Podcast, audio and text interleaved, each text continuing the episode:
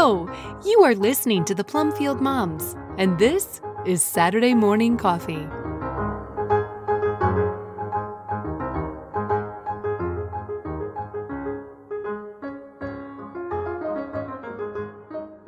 Sins That Cling Closely, a reflection by Diane Pendergraft, originally published at theglorioustable.com. All scripture quotes are from the English Standard Version unless otherwise noted. I've been contemplating one of the sins that clings closely to me. Sin? Maybe just a relatively harmless foible. I don't want it to be a sin. If it is, I have to fight it. When I was a child, I thought it was unreasonable of my mom to expect me to control myself when I was frustrated and wanted to scream and throw things. Her warnings about the dangers of bursting a blood vessel seemed irrelevant in my fury, yet she managed to make it clear that temper tantrums wouldn't be tolerated, so I'd better figure out some way to control myself. Unfortunately, self control isn't something you master overnight. Anger can be particularly difficult to overcome because it feels so justifiable in the moment. Besides, I wasn't hurting anyone and not really hurting anything. I was still small when I accidentally broke a toy in a fit of anger and then immediately realized it wasn't my toy and I couldn't fix it. From then on, even in my sudden rages, I learned to calculate whether what I was about to throw was expendable. Interesting. I could control that, but not my anger? Sometimes a hissy fit could even seem funny later. One night, after I had prepared all the elements for enchiladas, I pulled the tortillas out of the refrigerator. Moldy! As I examined each tortilla to see if any were salvageable, I frisbeed one at a time at the wall. Leaving them on the floor, I stomped out of the house and drove to the store. I was going to finish making enchiladas. Even if someone had gotten into the path of a tortilla, it wouldn't have hurt. In fact, I don't believe I've ever hurt anyone in an incident of this kind. Haven't I? What was the state of my heart in those moments? What did my kids learn about my lack of control and apparent acceptance of that lack?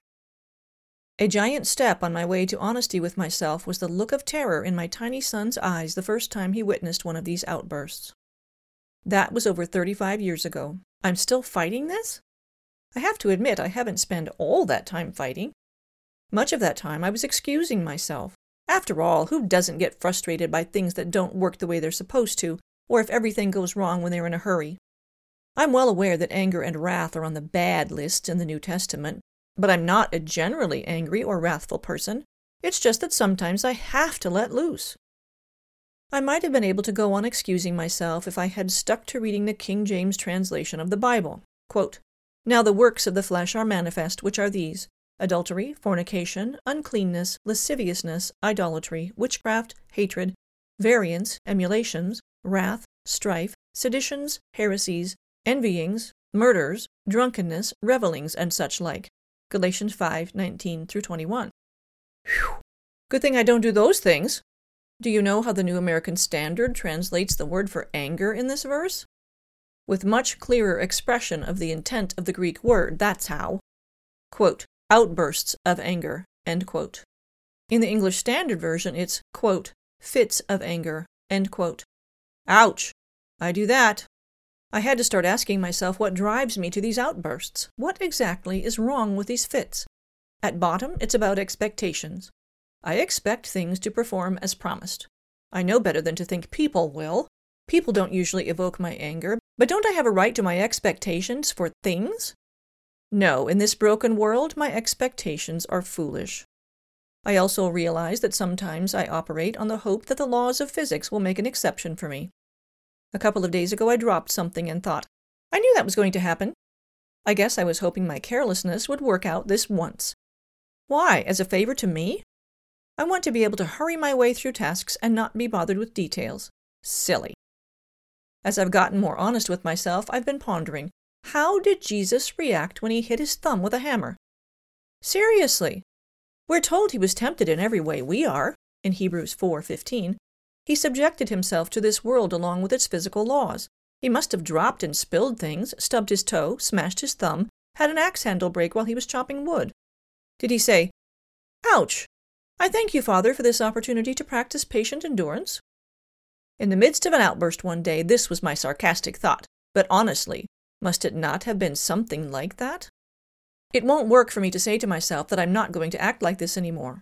I have to look my anger and frustration in the face and admit what causes them. I covet what I don't have perfection in this life. everything going smoothly all the time. My selfish, unrealistic expectations have to become something else.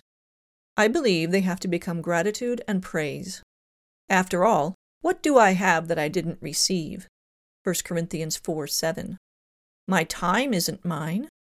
What I call my belongings don't belong to me. My talents and abilities weren't given to me for my use. My life isn't my own.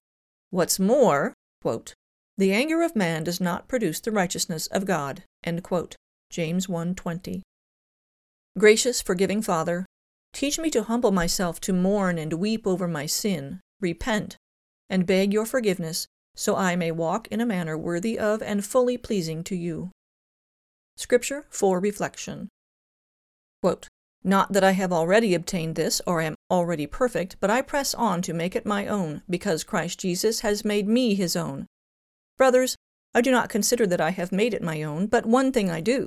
Forgetting what lies behind and straining forward to what lies ahead, I press on toward the goal for the prize of the upward calling of God in Christ Jesus. Philippians 3 12 14. Reach for more. Is there a sin in your life that you have been ignoring or excusing? What sin clings closely to you? Pray with the psalmist Search me, O God, and know my heart. Try me and know my thoughts, and see if there be any grievous way in me, and lead me in the way everlasting. Psalm 139, 23, and 24.